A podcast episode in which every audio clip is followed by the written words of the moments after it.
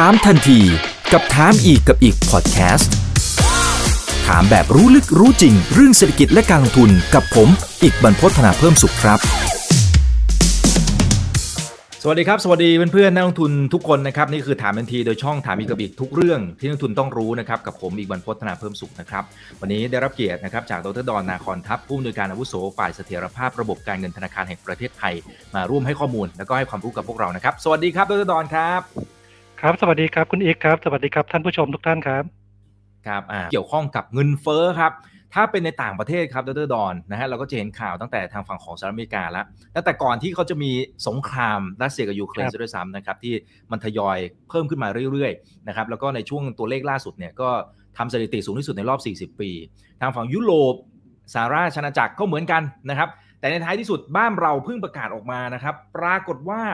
ทำสถิติสูงที่สุดในรอบ 13 ปีนะครับ ตัวเลขจากเดือนกุมภาพันธ์นะฮะก็พุ่งขึ้นมา 5.28%ถ้าดรดอนเห็นตัวเลขนี้เนี่ย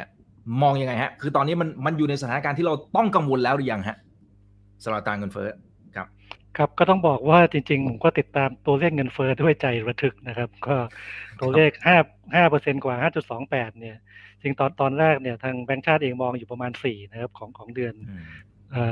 กุมกุมภาภาพันธ์เพราะเพราะครับออกมาห้าเปอร์เซ็นกว่านี่คือแบบสูงมากนะครับจริงเงินเฟ้อเราแบ่งเป็นสองตัวนะครับ เงินเฟ้อทั่วไปกับเงินเฟ้อพื้นฐาน เงินเฟ้อพื้นฐานเนี่ยเราเอาไอ้ตัวของเอ่อพวกราคาพลังงานกับราคาอาหารสดออกไปแล้ว เงินเฟ้อพื้นฐานก็ขึ้นมาเกือบสองเปอร์เซ็นต์นะครับก็ไม่ได้เห็นตัวเลขนี้มานานแล้วนะครับ แต่อย่างที่รูปนี้นะครับ ผมอยากจะให้ท่านผู้ชมดูนิดหนึ่งคือถ้าดูจากรูปนี้เนี่ยมันจะมีที่ทั้งสบายใจและแล้วก็ไม่สบายใจ นะครับอืมที่จะให้สบายใจก่อนแล้วกันนะฮะก็ถ้าเกิดดูในในในกราฟเนี่ยอันในในกราฟนี้มีสองเส้นนะครับ เส้นเส้นสีฟ้าเนี่ยเป็นตัวอัตราเงินเฟ้อทั่วไปนะครับ ส่วนอีกอีกเส้นหนึ่งเนี่ยจะเป็นอัตราเงินเฟ้อพื้นฐานนะฮะจะเป็นตัวที่เราเอาราคาอาหารสดกับราคาพลังงานออกไปนะครับ มันจะผันผวนน้อยกว่านะครับ ก็ถ้าถ้าดูเนี่ยอันนี้อันนี้ย้อนกลับไปในอดีตยาวเลยนะครับ ก็ก็หลายสิบปีนะครับ จริงๆ ถ้ามองไปเนี่ยตอนนี้เราล่าสุดเนี่ยเราอยู่ 5.28เปอร์เซ็นต์นะฮะที่คุณครับอีกบอกว่าสูงสุดในรอบ 13 ปีตอนนั้นปี 2008นะฮะตอนนั้นก็ขึ้นมาสูงสูงกว่านี้พอสมควรนะฮะก็ตอนนั้นเกิดขึ้นก่อนที่จะเกิดวิกฤตการเงินโลกนะครับแล้วก็เราก็พอเกิดวิกฤตการเงินโลกเงินเฟ้อก็ก็ร่วงลงไป ถ้าจะหากับระดับนี้กลับไปเนี่ยต้องกลับไปประมาณของปี ช่วงช่วงปี 97 นะครับ ก็ถึงจะเห็นสูงสูงแบบนี้อีก แต่ถ้าถอยไปจริง ๆ เนี่ย ต้องบอกว่าเราเราเราเคยสูงกว่านี้เยอะมากเลยนะครับ ก็เป็นเป็นตัวเลขสองหลักนะครับ สูงกว่านี้เยอะมากเลยนะฮะจริงต้องบอกว่าสมัยก่อนเนี่ยผมทำงานเป็นนักวิเคราะห์เนี่ยตัวเลขเงินเฟ้อห้าเปอร์เซ็นต์นี่ไม่ใช่ตัวเลขที่แปลกนะฮะเวลาเวลาเราทำ projection เนี่ยเราจะเราจะสมมติเงินเฟ้อไปข้างหน้าเนี่ย เราเราสมมติไปง่ายๆเลยว่าแต่ละปีเงินเฟ้อโตห้าเปอร์เซ็นต์นะฮะก็ ตอนนี้ถ้าห้าเปอร์เซ็นต์ถ้าถ้าเอาเป็นระดับเนี่ยจริงๆถือไม่ไม่ได้แตกต่างกันมากนะฮะแต่ว่าตอนนั้นเนี่ยตอนที่ผมเป็นนักวิเคราะห์สมัยก่อนนู้นที่ห้าเปอร์เซ็นเนี่ยอัตราดอกเบี้ยนี่สิบกว่าเปอร์เซ็นต์นะฮะอืมตอนครับตอนนี้อัตราดอกเบี้ยนี่ศูนย์แบบแบบต่ำแบบศูนย์กว่าเปอร์เซ็นต์ศูนย์จุดตึ๊ดตึ๊ดตึ๊ดศูนย์จุดสองห้าอะไรทำนองนี้นะฮะก็ก็คนละเรื่องเลยนะคือตอนนั้นเนี่ยฝากเงินแล้วเนี่ยยังได้ชนะเงินเฟ้อนะวันณวันนี้เนี่ยฝากเงินเนี่ยแพ้เงินเฟ้อนะครับอืมก็ ก็ต้องบอกว่าเออตัวเลขที่เป็นตัวเลขเป็นตัวเลขกลมๆเนี่ยห้าเปอร์เซ็นอาจจะดูไม่สูงมากเทียบกับในอดีตของของไทย แต่เกิดเทียบกับในไม่กี่ปีที่ผ่านมาเนี่ยถือว่าเยอะนะครับ ผมเริ่มทำงานกับธนาคารแห่งประเทศไทยปี2000น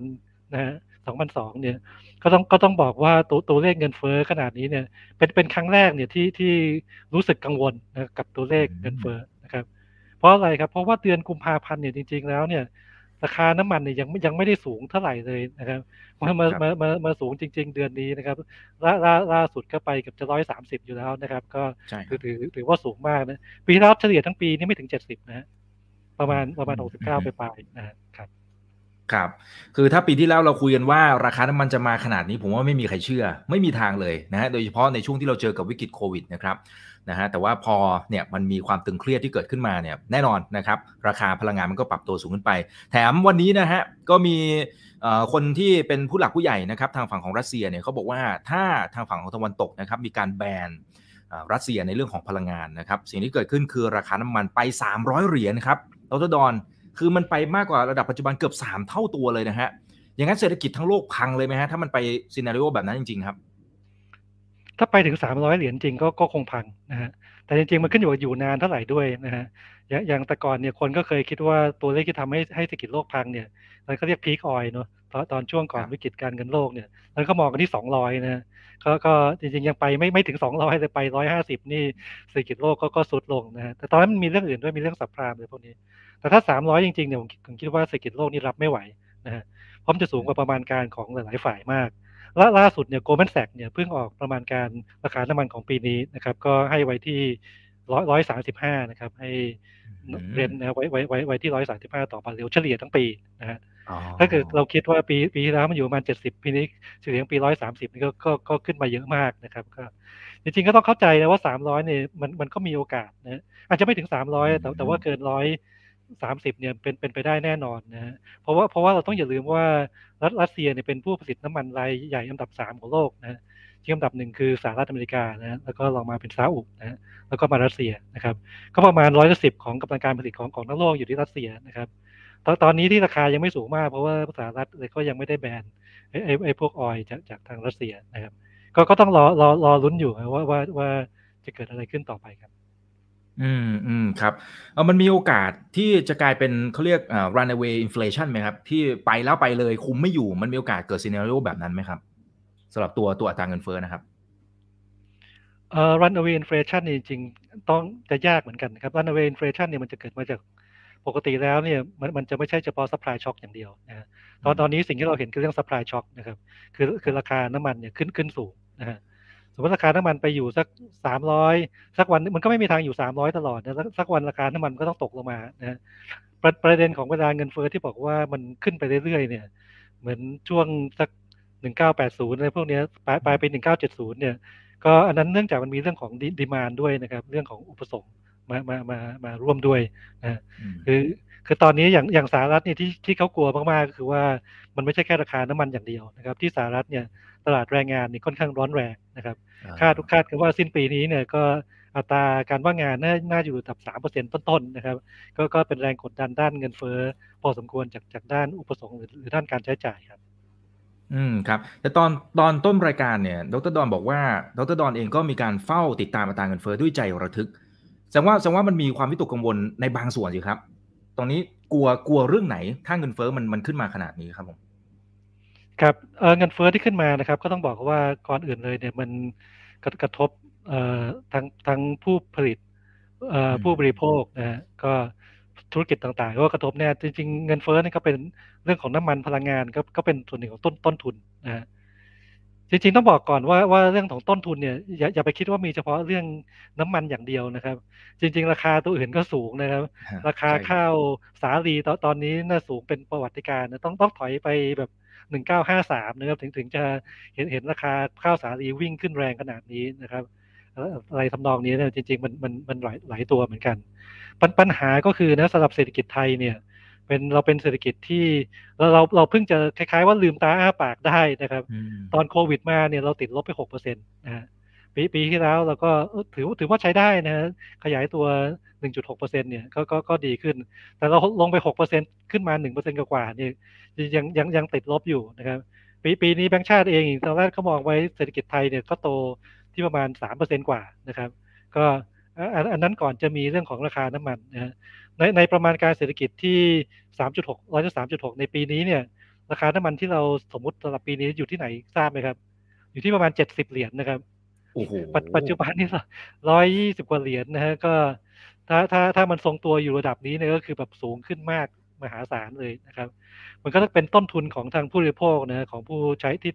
ที่ต้องใช้น้ำมันเนี่ยอันนี้เห็นชัดเจนนะครับ พอใช้ใช้น้ำมันแล้วก็ แล้วก็สินค้าอื่นก็แพงขึ้นตามไปด้วยนะฮะมันก็ เสร็จแล้วเนี่ยมันก็จะไม่มีเงินไปไปหมุนเวียนในเศรษฐกิจเท่าไหร่นะฮะอันนี้ก็จะเป็นปัญหาด้านการบริโภค อันนี้ชัดเจนนะฮะแต่อีกด้านหนึ่งที่เราจะเห็นก็คือด้านของเรื่องของการลงทุนนะฮะการการการลงทุนเนี่ยจริง ๆ เรื่องของราคาน้ำมันอะไรแบบนี้เนี่ยมันทำให้เศรษฐกิจเนี่ยมีความไม่มันไม่ไม่แน่นอนสูงนะครับธุรกิจเวลาเขาจะลงทุนเขาดูเรื่องของความแน่นอนด้วยนะครับอันอันอันนี้ก็จะเป็นอีกปัจจัยลบปัจจัยหนึ่งนะครับ อืมอืมครับอ่าเพราะฉะนั้นกำลังซื้อก็อาจจะหดหายไป ความมั่นใจของทางฝั่งของเอกชน หรือว่าเรื่องของการลงทุนมันก็อาจจะชะลอลงไปนะเท่ากับว่าเจอผลกระทบ 2 เด้งนะครับแล้วต้นทุนพลังงานอะไรก็เพิ่มมากขึ้นด้วย ต้นทุนวัตถุดิบอื่นๆ ข้าวโพดข้าวสาลีมันก็จะทำให้อาหารสัตว์ก็เพิ่มมากขึ้นอาหารคนก็มีโอกาสที่จะเพิ่มขึ้นตามไปด้วยนะครับ ทีนี้ถ้าเป็นในในมุมของแนวโน้มนะครับถึงวิธีในการที่แก้ไขปัญหานะครับสำหรับตัวอัตราเงินเฟ้อเนี่ยนะครับ คือถ้าเป็นในมุมของทางฝั่งของแบงก์ชาติเองเนี่ยเครื่องไม้เครื่องมือนโยบายทางการเงินเนี่ยมีโอกาสที่จะเข้ามาแก้ไขตรงนี้ได้มากแค่ไหน เพราะว่าไอ้รอบนี้มันมันมาจาก cost push ถูกไหมครับมันมามันมาจากปัญหาเรื่องของ supply ต่อให้เราใช้นโยบายทางการเงินเนี่ยก็ไม่แน่ใจว่ามันช่วยได้ไหมครับดรดอนหรือมันต้องใช้วิธีแบบไหนครับ ครับเอ่อก็ต้องบอกว่านโยบายการเงินของแบงก์ชาตินะครับ เราเรามุ่งจัดการด้านของ แรงกดดันเงินเฟ้อที่มาจากด้านอุปทอุปสงค์นะครับ หรือด้านการใช้จ่ายนะครับ ไม่ไม่ไม่ไม่ใช่ตัวที่มาจากด้านอุปทานนะครับแล้วเราจะเข้าไปดูด้านเงินเฟ้อที่มาจากด้านอุปทานก็ต่อเมื่อ เราเรามองว่ามีความเสี่ยงที่ที่การคาดการเงินเฟ้อในอีกในระยะข้างหน้าเนี่ยเราเราจะไม่สามารถคุมได้นะครับ คือคือถ้าเรามองว่าตัวของเงินเฟ้อในระยะข้างหน้าเนี่ยยังยังไม่ตัดไปไหนมากเนี่ย จริง ๆ แล้วเนี่ยไม่ไม่จำเป็นจะต้องทำอะไรเลยนะครับ ซึ่งในกรณีของประเทศไทยเนี่ยก็ต้องบอกว่าเรื่องเรื่องของคาดการเงินเฟ้อในระยะข้างหน้าที่เรามีการสำรวจกันเนี่ยก็ก็ยังอยู่ในหนึ่งปีข้างหน้ายังอยู่ในสองถึงสามเปอร์เซ็นต์นะก็ก็ก็ก็ก็ยังไม่ได้เยอะมากนะครับ ก็ก็คล้ายๆ คนก็อาจจะมองว่าเงินเฟ้ออาจจะขึ้น อาจจะเป็นการชั่วคราวนะครับคือถ้าถ้าในกรณีอย่างนี้เนี่ยเงินเงินเรื่องของนโยบายการเงินเนี่ยจริง ๆ จะจะไม่ใช่เครื่องมือที่ที่มาจัดการเงินเงินเฟ้อแบบนี้นะครับ ต้องบอกว่าเงินเฟ้อล่าสุดที่ขึ้นมาเนี่ยที่ที่บอก 5.28 เนี่ยขึ้นมาหลักๆเลยเนี่ยมามาจากด้านของตัวตัวของ supply นะไม่มีมีสองอย่างนะครับหนึ่งคือเรื่องของราคาน้ำมันนะเพราะจริงๆ ราคาน้ำมันถ้าถ้าถ้าเทียบไปแล้วเนี่ยในในเดือนกุมภาเนี่ยเทียบกับ ระยะเดียวกันของปีที่แล้วเนี่ยไม่ได้เยอะนะฮะเพราะว่าเผอิญมีการลดภาษีสรรพสามิตนะฮะแต่นี่ขนาดลดไปแล้วเนี่ยก็ก็ก็ยังสูงขนาดนี้นะฮะแต่มันก็จะมีเรื่องของที่สำคัญเนี่ยคือตัวของเงินเฟ้อพื้นฐานเนี่ยที่เราตัดเรื่องของราคาพลังงานกับราคาอาหารสดออกไปแล้วเนี่ยเราเราพบว่าส่วนประกอบสำคัญเลยที่ขึ้นมาเนี่ยคือคือราคาอาหารสำเร็จรูปนะครับ อันนี้มาสะท้อนการส่งผ่าน ของต้นทุนในในช่วงที่ผ่านมานะครับ โดยโดยเฉพาะเรื่องของราคาเนื้อเนื้อเนื้อสัตว์แล้วก็เรื่องเรื่องของราคาพลังงานด้วยนะก็อันนี้อันนี้ก็เห็นเป็นการส่งผ่านของราคาล้วนๆนะฮะยังยังยังไม่เห็นเรื่องของจะมีเรื่องของในการใช้จ่ายหรืออุปสงค์อะไร อันนี้ต้องบอกว่าของของไทยเนี่ยด้านนั้นคงยากนะเพราะว่าเศรษฐกิจยังบอบช้ำอยู่พอสมควรเลยนะครับ เพียงแต่ว่าที่ผมบอกว่าผมกังวลเนี่ย ไม่ไม่ไม่ได้กังวลว่าเฮ้ยจะไปนำสู่แบงก์ชาติจะต้องขึ้นดอกเบี้ยแล้ว แต่แต่กังวลว่าเนี่ยมันจะทำให้เศรษฐกิจไทยที่โตก็ยังสามเปอร์เซ็นสี่เปอร์เซ็นมันมันไม่ได้เยอะนะว่ามันจะจะจะฉุดเศรษฐกิจครับ ครับ อย่างนี้มันจะมีโอกาสที่จะเข้าสู่อ่า stagflation มากน้อยแค่ไหนครับ ในมุมของดรดอนครับ ครับก็ต้องบอกว่าณจุดนี้นะครับ stagflation ก็ก็ก็คิดว่ายังไม่ถึงนะครับจริงเศรษฐกิจไทยในในช่วงแม้แต่เศรษฐกิจโลกเองก็ก็ก็ยัง ไม่ไม่ใช่นะครับเศรษฐกิจโลกต้องบอกว่าตัวเลขการขยายตัวของเศรษฐกิจโลกในเดือนกุมภาพันธ์เนี่ยถือว่าใช้ได้เลยนะครับ ก็พวกเครื่องชี้ต่างๆ ที่ที่นักวิเคราะห์เขาดูกันเนี่ยว่าจริงๆ ต้องบอกว่าก่อนที่จะเกิดรัสเซียเนี่ยเศรษฐกิจโลกกำลังไปได้ดีนะครับ เรื่องของโควิดคนก็จะไม่ค่อยกลัวกันแล้วเริ่มมีการออกไปนอกบ้านกันมากขึ้นในเศรษฐกิจโลกกำลังกำลังดีเลยนะฮะทีทีนี้มาอันนี้เจอเข้ามาถือถือว่าเป็นช็อคที่ใหญ่มาก หลายคนเรียกว่า stagflation shock นะครับ ก็คือว่ามันเป็นช็อคที่ทำให้เรื่องของเงินเฟอ้อขึ้น แล้วก็ทำให้การขยายตัวของของเศรษฐกิจลดลงนะฮะก็ก็ก็นี้เป็นเป็นเป็นช็อคที่ที่ค่อนข้างสำคัญนะฮะแต่ก็จะขึ้นอยู่กับของแต่ละประเทศด้วยนะครับ ว่ามีใครมีความสามารถอะไรในในการรองรับแค่ไหนนะครับ คืออย่างถ้าถ้าเป็นคนที่นำเข้าน้ำมันเยอะๆนะครับจริงก็ก็จะเป็นคนที่ที่สุ่มเสี่ยงนะครับว่าว่าว่าจะเจอไอ้ตัว สปายช็อคค่อนข้างแรงนะอันนี้ก็จะแตกต่างกันไปในแต่ละประเทศนะครับและอีกตัวที่สำคัญก็คือนโยบายการดูดูแลราคาสินค้าในประเทศ ว่าของแต่ละประเทศเป็นเป็นอย่างไรด้วยนะครับ ว่าเขาก็มีการปล่อยให้มันขยับขึ้นโดยเสรี หรือหรือว่ามีการไปควบคุมราคานะครับ อันนี้ก็จะเป็นอีกตัวหนึ่งที่เป็นอีกตัวแปรสำคัญที่ที่จะบอกว่าเงินเงินเฟ้อในระยะต่อไปนี่มันจะขึ้นขึ้นขึ้นมาเท่าไหร่นะแต่หนึ่งที่ต้อง เข้าใจก็คือว่าพวกการไปคุมราคาอะไรต่างๆ เนี่ยจริงๆมันมีต้นทุนของมันนะเรื่องเรื่องของเช่นตอนนี้เนี่ยรัฐบาลยังยังคุมราคาดีเซลไว้ที่ 30 บาทเนี่ยนะฮะอันอันอันนี้เนี่ยมีมีต้นต้นทุนค่อนข้างแพงนะครับ เมื่อเมื่อวานเนี่ยผมรู้รู้ว่าจะมาคุณอีกนะผมก็เลยไปแอบแอบไปฟังอีกรายการหนึ่งนะครับของ TDI นะครับ อันนั้นดรยันยงไทยเจริญจากเอ่อ EIC นะท่านมาบอกนะจริงๆเป็นเพื่อนกันนะเคยอยู่แบงค์ชาติเหมือนกันเขาบอกว่าถ้าราคาน้ำมันอยู่ที่ร้อยสิบเฉลี่ยปีนี้นะครับ ดรยันยงนะครับ บอกว่าเฮ้ยเงินที่ต้องอุดหนุนปีนี้เนี่ย ของกองทุนน้ามันเนี่ยจะสองแสนห้าหมื่นล้านบาทนะครับแบบว่าสร้างสร้างรถไฟแบบรถไฟฟ้าได้หลายสายเลยนะมันจริงๆแล้ว ดรยันยงไม่ได้พูดนะ แต่ว่าถ้าถ้าฟังจากนี้สองแสนห้าหมื่นล้านบาทนี่มัน ไม่ไม่น่าจะเป็นอะไรที่ที่ที่สามารถยันได้นะครับ คิดคิดว่าในในถ้าเป็นอย่างนั้นจริงแบบที่ดรยันยงบอกเนี่ยในในในที่สุดแล้วราคาน้ำมันจริงๆต้องปล่อยให้มันขึ้นครับนั่นขนาดหนึ่งร้อยสิบเหรียญด้วยนะครับแต่ถ้าสมมติว่าราคามันยืนไปมากกว่านี้โอ้โหการอุดหนุนเนี่ย มันก็อาจจะเป็นตัวเลขที่สูงกว่านี้ก็ได้นะครับอย่างนี้อย่างนี้ในในเชิงของกลไกทางด้านของดรดอนคิดว่ารัฐบาลจะยังคงยันไว้อยู่ไหมฮะ หรือว่าในท้ายที่สุดมันอาจจะต้องมีการปล่อยคลาย นะครับแล้วก็อาจจะยิ่งทำให้อัตราเงินเฟ้อก็ก็อาจจะไปต่อหรือเปล่าอ่าพอถ้าคุมเยอะๆโอ้โหเนี่ยตัวเลขเห็นแล้วก็น่าตกใจเหมือนกันนะครับ ครับผมผมว่าระยะสั้นรัฐบาลเนี่ยก็ก็จริงๆแสดงเจตจำนงมาแล้วนะครับ ว่าจะจะขอยันไว้ก่อนนะครับ จริงๆต้องบอกว่าเมื่อวานเนี่ยตอนแรกเขาจะให้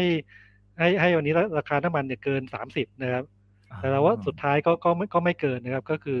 รัฐบาลก็ยังก็ยังถอยมาก่อนนะครับ ก็อันอันนี้ก็ต้องคงต้องดูต่อไปว่าว่าจะเป็นยังไง แต่ในระยะสั้นนี่เข้าใจว่า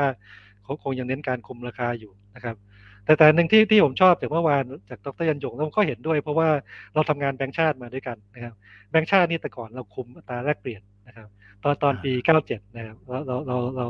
fix อัตราแลกเปลี่ยนนะฮะพอพอดรยรรยงพูดเมื่อวานผมก็เห็นภาพนะครับ การการคุมราคาน้ำมันกับการฟิกอัตราแลกเปลี่ยนเนี่ยมันมีความคล้ายกันอยู่เหมือนกันนะครับ ว่าหนึ่งถ้าถ้าถ้าถ้าคุมไปเรื่อยๆแล้วสุดท้ายคุมไม่ไหวเนี่ยคือผมคิดว่าถ้าสองแสนห้าหมื่นล้านบาทจริงๆ ไม่มีใครคุมไหวนะมันมันมันมันมันมันเงินเยอะนะครับ ก็ก็ต้องปล่อยลอย ทีนี้ปล่อยลอยเนี่ยมันมันมันก็จะเงินเฟ้อมันจะไอ้ตัวราคาน้ำมันก็จะวิ่งกระฉูดกระโดดมาก ตอนนั้นปี 97เนี่ยผมจำได้ตอนผมยังเรียนหนังสืออยู่นะครับก็จำได้เป็นเป็นนักเรียนเงินเฟ้อเอ้ยไม่ใช่เงินเฟ้อนะครับ ค่าเงินบาทนะครับ จากจากประมาณยี่ยี่หกยี่สิบเจ็ดบาทเนี่ยขึ้นไปสูงสุดห้าสิบบาทนะครับ ขึ้นขึ้นไปอย่างนี้ธุรกิจอะไรก็ก็พังหมดนะครับ เพราะว่าปรับปรับตัวไม่ทันนะครับ เพราะเพราะฉะนั้นจริง ๆ เนี่ยเวลาจะคุมคิดว่ากองทุนน้ำมันยังยังมีความจะเป็นนะครับ เราปัจจุบันเนี่ยธนาคารประเทศไทยเนี่ยก็ไม่ถึงกับปล่อยมือจากอัตราแลกเปลี่ยนนะครับเราเราเราใช้วิธีที่เรียกว่า manage float นะครับก็ก็ก็คือเราพยายามจะดูให้การปรับตัวของอัตราแลกเปลี่ยนเนี่ยการการเคลื่อนไหวของมันเนี่ยเป็นเป็นไปอย่างไม่ไม่ไม่รวดเร็วเกินไปนะครับ ให้ให้ให้ทาง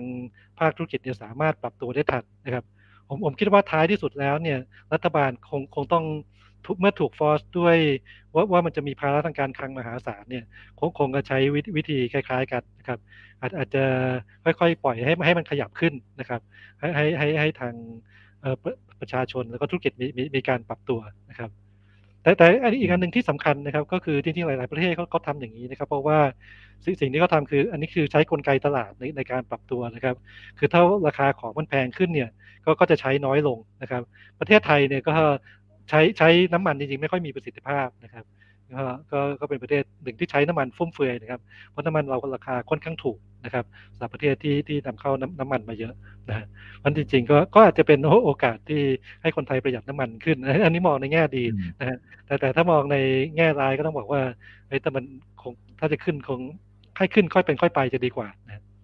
อืมอืมอืมครับเอ่อโอเคนะครับแหมพอฟังดูแล้วก็เห็นตัวเลขอย่างนี้ก็ปาดเหงื่อเหมือนกันนะครับนะครับ แต่ถ้าสมมติสมมติเป็นกรณีที่ที่รัฐบาลบอกว่าอะถ้างั้นเดี๋ยวจะยันเอาไว้ไปเรื่อยๆ แล้วเป็นตัวเลขนี้จริงๆนะครับสองแสนห้าหมื่นล้าน เรามีเรามีกระสุนมากเพียงพอ เรามีสายป่านมากเพียงพอที่จะไปอุดตรงนี้ไหมครับดรดอน คือของปัจจุบันเนี่ยต้องบอกว่ากองทุนน้ำมันเนี่ยตามกฎหมายนะกู้กู้มา เพิ่มได้มากสุดแค่สี่หมื่นล้านนะอันนี้ตามกฎหมายนะเพราะเพราะเพราะอันอันแรกถ้าเกิดจะทำเนี่ยก็ต้องต้องแก้กฎหมายก่อน ให้ให้ให้กองทุนน้ำมันกู้ได้เยอะกว่าแต่แต่ถ้าจะให้ไปถึงสองแสนห้าหมื่นล้านเนี่ยจริงจริงเนี่ยผมก็ไม่ใช่เฉพาะผมนะจริงผู้รู้หลายคนในในเมื่อวานวงการเมื่อวานก็ใช้ตัวเลขนี้กันของ TDI เนี่ยบอกบอกว่าเอาเอาเงินไปอุดหนุนน้ำมันเนี่ย เอาถ้าจะให้ดีกว่าเนี่ย ปล่อยให้ราคาน้ำมันขึ้นไปแล้วแล้วเอาเงินนี้มาเยียวยาคนคนทั่วรายได้น้อย อาจจะคุ้มค่ากว่านะอ่าอ่าครับโอเคนะครับอ่าก็เพราะว่าตัวเลขมันสูงจริงๆนะครับ แต่ถ้าสมมติว่ามีการค่อยๆ ขยบราคาน้ำมันขึ้นไปจริงๆนะครับนะฮะถ้าเป็นซีนารีโอแบบนั้นเนี่ยนะครับกลุ่มไหนที่จะได้รับผลกระทบบ้างนะครับ แล้วเขาควรจะต้องมีแนวทางในการปรับตัวในรูปแบบไหนครับ คือคือคือตอนนี้เนี่ยกลุ่มถ้าสมมติราคาน้ำมันนะเราเราแบ่งเป็นสองส่วนส่วนที่ใช้เบนซินกับใช้ดีเซลนะฮะใช้ใช้ใช้เบนซินเนี่ยก็ราคาก็ขยับอยู่แล้วนะส่วนมากก็เป็นเราท่านๆนะฮะจริงๆคนรายได้น้อยส่วนใหญ่ก็ก็ก็ใช้ใช้ตัวตัวของเอ่อเบนซินนะฮะใช้เพราะว่าไอ้พวกพวกจักรยานยนต์เนี่ยเขาไม่ได้ไม่ใช้ดีเซลนะฮะจริงๆอันนั้นก็ก็ก็รับผลอยู่แล้วนะฮะ แต่แต่คนที่ใช้ดีเซลเยอะๆเนี่ยจะจะเป็นหลักจะเป็นพวกในพวกขนส่งนะพวกรถบรรทุกหรือพวกสาธารณะนะครับ คือคือสาเหตุหลักที่รัฐบาลเนี่ยพยายามจะตึงดีเซลเนี่ยเพราะเพราะเพราะเขาอยากจะคุมราคาค่า จะจะดูแลราคาค่าขนส่งในในประเทศนะครับ ไม่ไม่ไม่งั้นมันจะจะต้องถูกส่งผ่านไปนะอ่าไม่งั้นต้องขึ้นราคานะครับ แล้วก็ประชาชนก็จะเดือดร้อนอีกเด้งหนึ่งนะครับนะฮะโอเคนะครับ มีวิธีการแก้ไขเงินเฟ้อ นะฮะโดยที่ไม่ต้องขึ้นดอกเบี้ยไหมครับ อืมตอนตอนนี้มันไม่ใช่แก้เงินเฟ้อแต่ขึ้นดอกเบี้ยนะครับ มันคนละบริบทเลยนะครับ อย่างสหรัฐเนี่ย ที่บอกจะขึ้นดอกเบี้ยเนี่ยเพราะเขาขึ้นดอกเบี้ยเพื่อเพื่อดูแลความร้อนแรงของเศรษฐกิจในประเทศนะครับ ต้องบอกว่าสหรัฐอเมริกาเนี่ยปีแค่ปีที่แล้วเนี่ยเขาก็เศรษฐกิจกลับมาสูงกว่าก่อนสูงสูงเขาเขาลงไปที่เกิดโควิดใช่ไหมแต่ตอนเขาเด้งกลับมาเนี่ยเขาเด้งกลับมาสูงกว่า กว่าก่อนเกิดโควิดอีกนะฮะก็เขาเขาเขามีการอัดฉีดพวกนโยบายการคลังค่อนข้างเยอะนะครับเพราะฉะนั้นเศรษฐกิจเขาโตดีนะครับเพราะเพราะมันมันมีปัญหาเงินเฟ้อที่ที่เขาจะต้องขึ้นดอกเบี้ยจริงๆอันนี้ดูง่ายๆเลยนะครับ ไปไปดู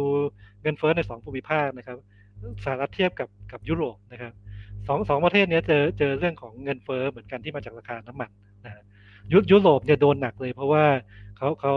นำเข้าพวกพลังงานจากรัสเซียด้วยนะครับ จริงถ้าเกิดโดนเอ่อเอมบาโกไปเนี่ยโดนไอ้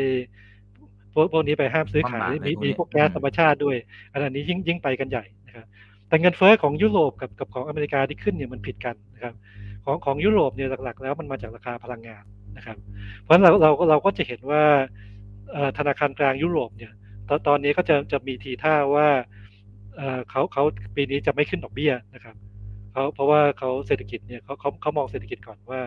เงินเฟ้อที่ที่มาจากด้าน supply อย่างนี้เนี่ยเอาเอาเศรษฐกิจให้ให้ไปดีๆก่อนนะแต่ว่าสหรัฐอเมริกานี่ผิดกันนะของของสหรัฐอเมริกาเนี่ยมันมันตลาดแรงงานมันร้อนแรงนะครับอย่างที่ผมเรียนนะเพราะเพราะฉะนั้นสหรัฐอเมริกาเนี่ยมีความจำเป็นที่ที่ที่ที่จะต้องขึ้นขึ้นดอกเบี้ยนะครับตอนตอนนี้เนี่ยคนก็ยังมองว่าสหรัฐอเมริกาขึ้นขึ้นดอกเบี้ยนะครับ ในในตลาดก็มีการมองกันว่าจะขึ้น5ถึง7ครั้งนะครับ ที่ที่เขาเปลี่ยนไปมีแค่อย่างเดียวที่ว่าตอนแรกบอกว่าเดือนนี้เนี่ยจะขึ้น 50 สตางค์เนี่ยตอนนี้คนก็มองขึ้นแค่25เขาบอกว่าเฟดก็ต้องรอดูหน่อยนะฮะแต่แต่แต่ว่ายังไงก็ขึ้นนะครับของเราเนี่ยของไทยเนี่ยโดยบริบทแล้วเนี่ยจะใกล้เคียงกับของยุโรปมากกว่านะครับที่ที่ว่าเงินเฟ้อหลักๆนี่มาจากด้านของราคาพลังงานหรือว่าการส่งผ่านของราคาพวกวัตถุดิบนะครับ ราะเพราะเพราะฉะนั้นของไอ้ไอ้ความจะเป็นในการขึ้นดอกเบี้ยเนี่ยถ้าถ้ามองไปมันมันก็จะคล้ายๆกับของของสหรัฐแต่จริงเรื่องนโยบายจริงผมไม่ใช่คนตัดสินนะครับ เป็นของกรรมการนโยบายการเงินนะครับอ่าอ่าครับเพียงแต่ว่าอันนี้อันนี้เราอ่ามาขอความเห็นนะครับจากดรดอนนะครับว่ามีความคิดเห็นกันอย่างไรนะครับโอเคอ่าแต่ถ้าสมมติว่าทางเฟดเขาเขามีการขึ้นดอกเบี้ยจริงนะครับซึ่งเดี๋ยวเขาจะประชุมกันผมจะว่าสัปดาห์หน้าละนะครับเอ่อถ้าสมมติเขามีการขึ้นดอกเบี้ยอ่าศูนย์จุดสองห้าเปอร์เซ็นต์สมมติว่าขึ้นจริงนะครับในขณะที่บ้านเรา ก็ไม่น่าจะสามารถขึ้นได้ซะด้วยซ้ำนะครับ เพราะว่าเรื่องของสภาวะเศรษฐกิจนะครับอย่างที่เรียนไปนะครับ ทีนี้ถ้ามันเป็นช่วงสุญญากาศตรงนี้ที่เขาขึ้น แล้วเผลอๆเขาอาจจะขึ้นขึ้นไปเรื่อยๆ กี่ครั้งไม่รู้แหละนะฮะแต่ในบ้านเราที่ยังขึ้นไม่ได้ไอ้ตรงช่วงที่มันเป็นรอยต่อตรงนี้ครับมันจะเกิดอะไรขึ้นบ้างครับ ครับมันก็ต้องขึ้นว่าเขาขึ้นไปแค่ไหนนะครับ ก็ถ้าขึ้นในช่วงแรกๆมันคงไม่ไม่ได้เป็นอะไรมากนะครับ เพราะว่าส่วนต่างมันไม่ไม่ไม่ไม่ไม่ได้เยอะมาก แต่ถ้าเกิดเขาขึ้นไปสมมติ แบบที่บางคนมองว่าเจ็ดครั้งนะครับ ก็ขึ้นไปเกือบสองเปอร์เซ็นต์นะครับอันนี้อันนี้ส่วนต่างก็ก็ก็จะเริ่มเยอะขึ้นนะครับ สิ่งที่จะกดดันก็คือว่าเรื่องของอัตราแลกเปลี่ยนเนี่ยเราก็จะมีแนวโน้มที่ที่ที่จะอ่อนลงนะครับ จากจากส่วนต่างของของอัตราดอกเบี้ย ทีนี้ถ้าถ้าถ้าเงินถ้าค่าเงินบาทนี้อ่อนลงมันจะเกิดอะไรขึ้นนะ จริง ๆ มันจะทำให้ราคาสินค้านำเข้าเนี่ยแพงขึ้นไปอีกนะฮะราคาน้ำมันจริงๆ จะไม่จืดเลยนะ ถ้าเราบอกว่าช่วงหลังๆนี่จริงๆเรายังดีนิดนึงนะว่าอยู่ๆเงินบาทเขาเขาเขาถ้าอันนี้ในแง่เงินเฟ้อนะครับ มันมันมันแข็งแข็งขึ้นมาหน่อยนะฮะเงินบาทมันแข็งขึ้นมา มันก็ทุเลาเงินเฟ้อไปไปไปไปบ้างนะอืมอืมครับโอ้หรือหรือตรงนี้หรือเปล่าครับเราตดอนที่มันอาจจะกลายเป็นระเบิดเวลาของเศรษฐกิจไทยอะครับ คือจริง ๆ ต้องต้องต้องดูว่าในการกระตุ้นเศรษฐกิจนะคือเราเราผมคิดว่าเรายังมีเวลานะ จริงต้องบอกว่าเศรษฐกิจไทยเนี่ยในเราคล้ายๆ กับเศรษฐกิจหลายประเทศในในโลกเมื่อกี้ที่ผมบอกตอนเริ่มต้นเนี่ยเราเราเริ่มต้นปีค่อนข้างดีนะเราเรื่องของการส่งออกเนี่ยเราก็ยังค่อนข้างค่อนข้างดีแล้วแล้วในในในประเทศอาจจะยังมีเรื่องของโควิดยังกดดันอยู่เนี่ย แต่แต่ว่าแนวโน้มในระยะข้างหน้าเนี่ยตอนตอนแรกก็ดูค่อนข้างโอเคนะว่าว่าเฮ้ยเดี๋ยวโควิดหายไปนักท่องเที่ยวเริ่มกลับมาช่วงครึ่งหลังของปีแล้วปีหน้า คือคือแค่เอาจำนวนนักท่องเที่ยวที่เรามองไว้ตอนแรกเนี่ย มันมันยังไงเศรษฐกิจมันก็ต้องพลิกฟื้นนะครับ แต่ตอนนี้มันแค่แค่มันดันมีปัจจัยใหม่นะอาจจะเรื่องของเรื่องเรื่องของรัสเซียถ้าเกิดมันเกิดสงครามแบบ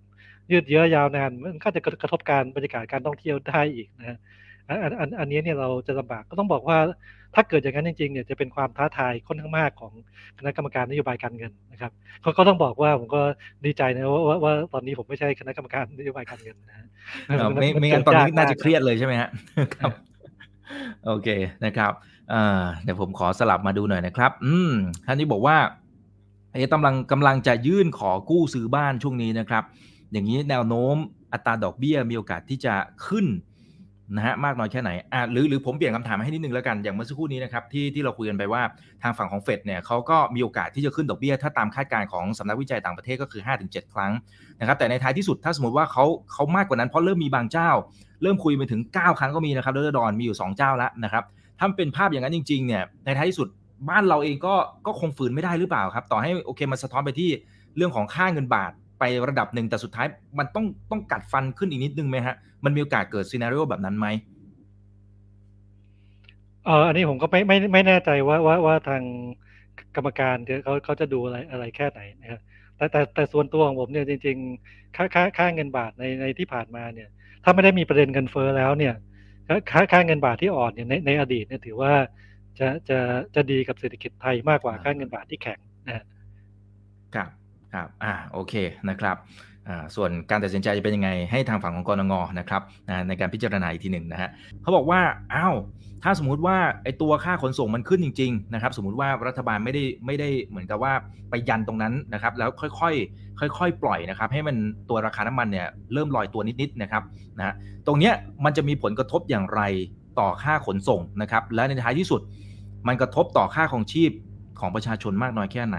คือตัวเลขคงประเมินยากนะครับ แต่แต่เอาเป็นว่าเป็นภาพรวมๆก็ได้ครับดรดอนว่า ถ้าสมมติว่ามันเป็นภาพอย่างนั้นจริง ๆ คนที่เจอผลกระทบตั้งแต่โควิดนะครับ ผมว่าหลายคนก็โหตกงานนะฮะไม่มีงานทำหรือโดนลดโอทีอะไรว่านไปเนี่ยครับ นี่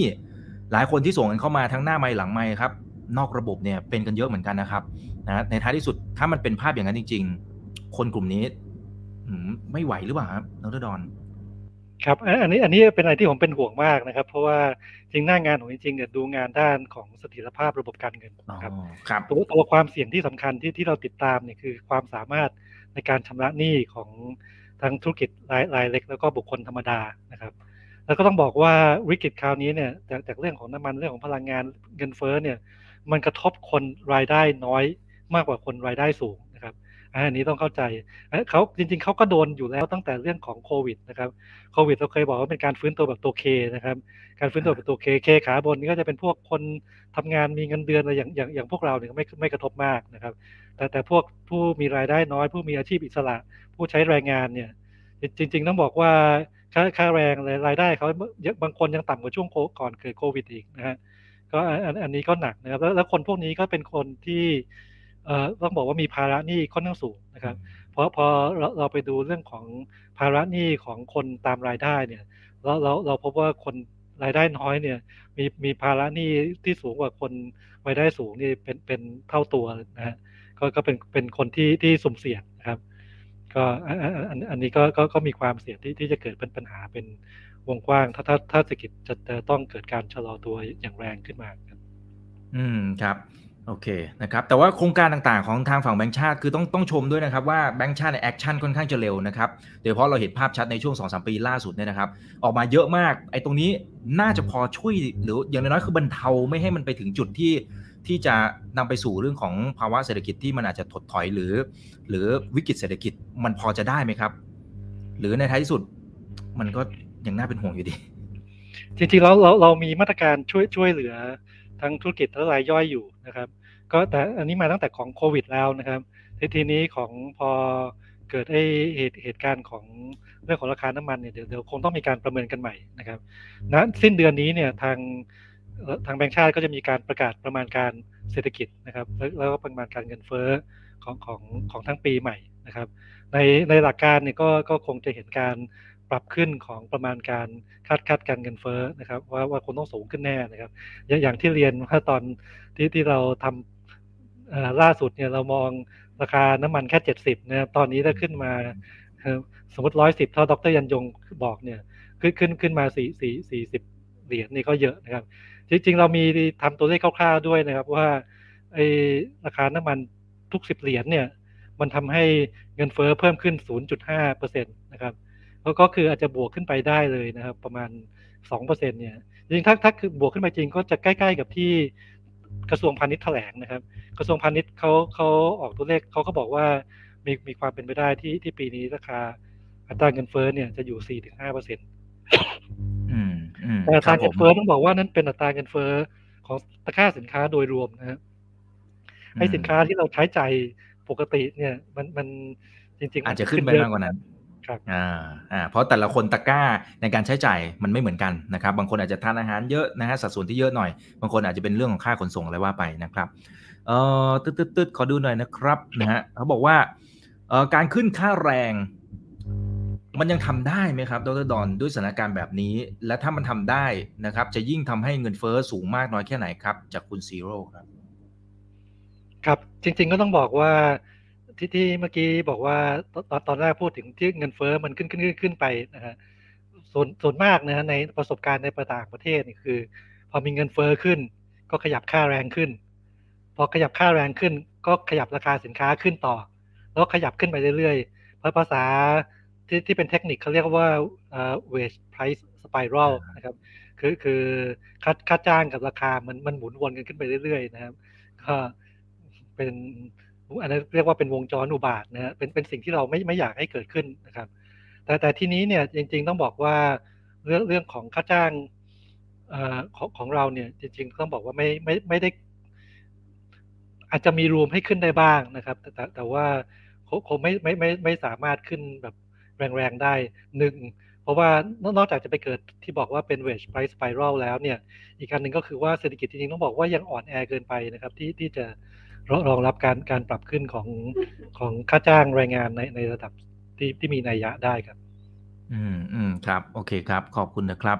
เอ่อตอนนี้ยอดขายหลายบริษัทตกแล้วนะครับกำลังซื้อไม่มีแล้วนะครับ คุณต้นแสดงความคิดเห็นเข้ามานะครับอ่าจะเป็นเรื่องของค่าแรงเมื่อสักครู่นี้ด้วยนะครับ เท่าที่ดูตัวบอลยูนะครับ คุณปอนบอกว่าหนึ่งคือเกิด inverted yield curve แล้วหรือยังนะครับแล้วจะนำไปสู่การส่งสัญญาณว่ามันอาจจะเข้าสู่สภาวะเศรษฐกิจถดถอยไหม แล้วข้อที่ 2 คือทำไมค่าเงินของเขาถึงแข็งขึ้นล่ะคะ ถ้ามันเกิด inverted yield curve มันควรจะอ่อนค่าหรือเปล่าคะครับยังไม่น่าจะเป็น inverted นะครับเขาเข้าใจว่าตอนตอนนี้ 10 ปีนี้ของสหรัฐเนี่ยมันที่ที่เคยขึ้นไปประมาณสองเนี่ยมันกลับกลับลงมาแล้วนะประมาณจำไม่ไม่ได้จำจำตัวเลขไม่ได้ว่ามันหนึ่งหนึ่งจุดหกหรือหนึ่งจุดแปดนะตอนนี้ แต่ว่าช็อตเองเนี่ยช็อตเองก็ยังไม่ขึ้นเลยนะตอนตอนตอนนี้